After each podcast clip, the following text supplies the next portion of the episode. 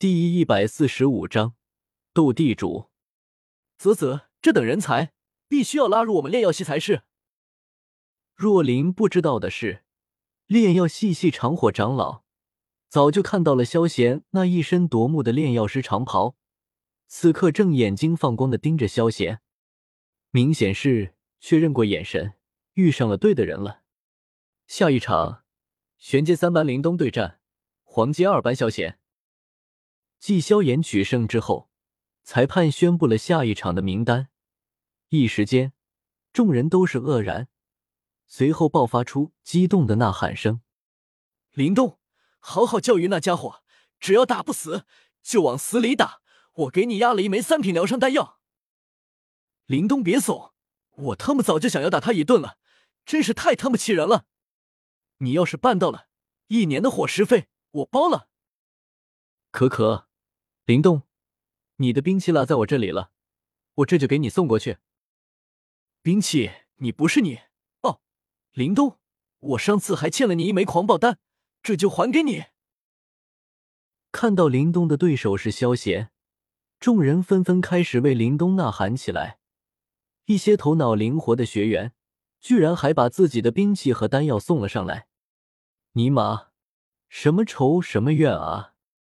看到众人顶风作案，居然还有如此无耻的操作，萧贤目瞪口呆，看了看地方，萧贤蓦然有种走错地方的感觉。迦兰学院这么团结一致的吗？但我特么也是迦兰学院的，怎么没人支持自己吧？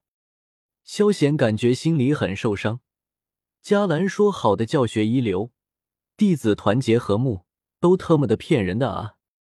你看看文王韩信、司马迁，那个不是能屈能伸，你们居然连一点狗粮都吃不下去，真是难成就大事。狠狠的吐槽了一句，萧贤郁闷的走上了广场中央，看到差不多被东西阻挡住了视线的林东，脸色黑的不行。林东，你小子要是给我狠狠揍他一顿，外院我罩你了。妖女虎家翘着二郎腿。任凭大腿风光流出，也不在意，兴奋的大喊道：“如此作态，成何体统？给我安分一点！”看到虎家这样，虎钳气的吹胡子瞪眼，没好气的沉喝道：“慧慧。”对于爷爷的训斥，虎家一点没有在意，对他吐了吐舌头，依旧那样我行我素。你看，看到虎家这样。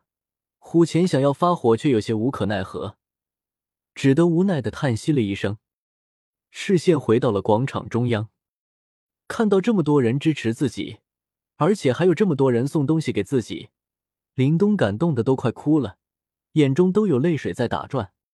你们放心，我绝对不会让你失望的。从来没有被别人如此对待过的他，内心顿时坚定起来。充满自信的目光紧紧的盯着萧贤，动力十足。哎，开始吧！裁判是位长老，看到林东如此斗志昂扬，也不好打击他，只得无奈的叹了一口气，朝着萧贤递了一个眼色，示意他下手轻点，点到为止就好了。他是斗王，自然对萧贤的实力有所察觉，连五星斗王的他。面对萧贤，都感觉一股压力，可见对方也是斗王级别的存在。大斗士打斗王，有信心就能够打赢的吗？别白日做梦了。虽然对于萧贤如此年轻就有斗王的实力，他也感到震惊无比，但事实如此，他也没有办法。岁月啊，都活到狗身上去了。请听到裁判说开始。林东看，顿时把所有东西都装入了储物戒指，随后对着萧贤抱拳一礼，一副很是认真的样子。修，画壁，林东手一挥，一把银色的长剑落入他的手里，银色的光辉从剑柄流落到剑尖，端地是一把好剑。好剑啊，好剑！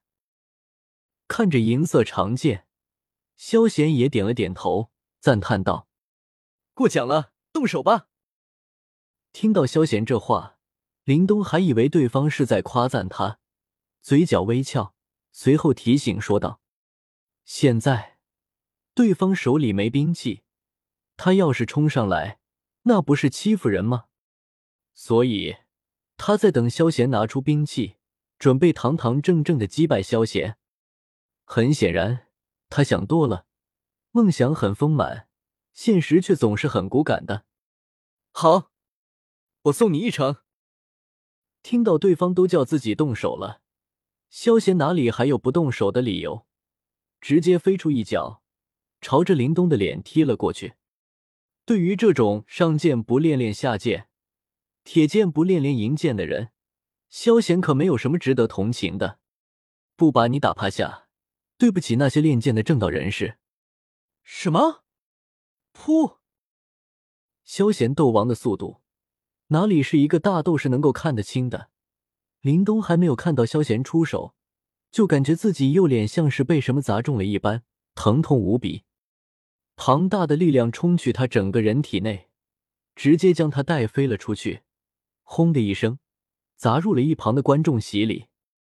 突然起来的一幕，林的众人都有些缓不过神来，目瞪口呆的看着差不多不成人样的林东。在他们的想象里面，应该是林东拿了东西吊打萧贤才是，怎么突然就被人一脚扣了？这剧情发展不对劲啊！噗！你林东也没有想到会是这样的结果，怒火攻心，吐出一口鲜血，手指直直指着萧贤，眼中满是惊悚，随后直接晕了过去。来人！看到林东晕了过去。裁判顿时叫人将他抬走了，同时也不忘责怪的瞪了萧贤一眼，像是在说：“斗王欺负大斗师，你还好意思下手这么重？有没有一点同窗之意了？”怪我喽！对于裁判长老的责怪，萧贤视若无睹，伸了伸手，一脸的无辜。他可是被若琳叫上来的，要不然他早就弃权了。冤有头，债有主。有本事找人家去理论啊！就这样赢了。看到萧贤居然一脚直接将人踢下了台，若琳也是满脸不敢相信，微微张着红唇，眼中满是震惊。萧玉也是捂着嘴巴，对于难以接受这一幕。好强！不远处，白山回忆起萧贤那诡异的速度，瞳孔猛地一缩。双手突然紧紧的抓拢，内心有些惊慌。不行，他是我的。不过想到那道白衣胜雪，宛如仙子的身影，白山眼睛一红，瞪了萧贤一眼，随后扭头离开了。哎，他的实力很强。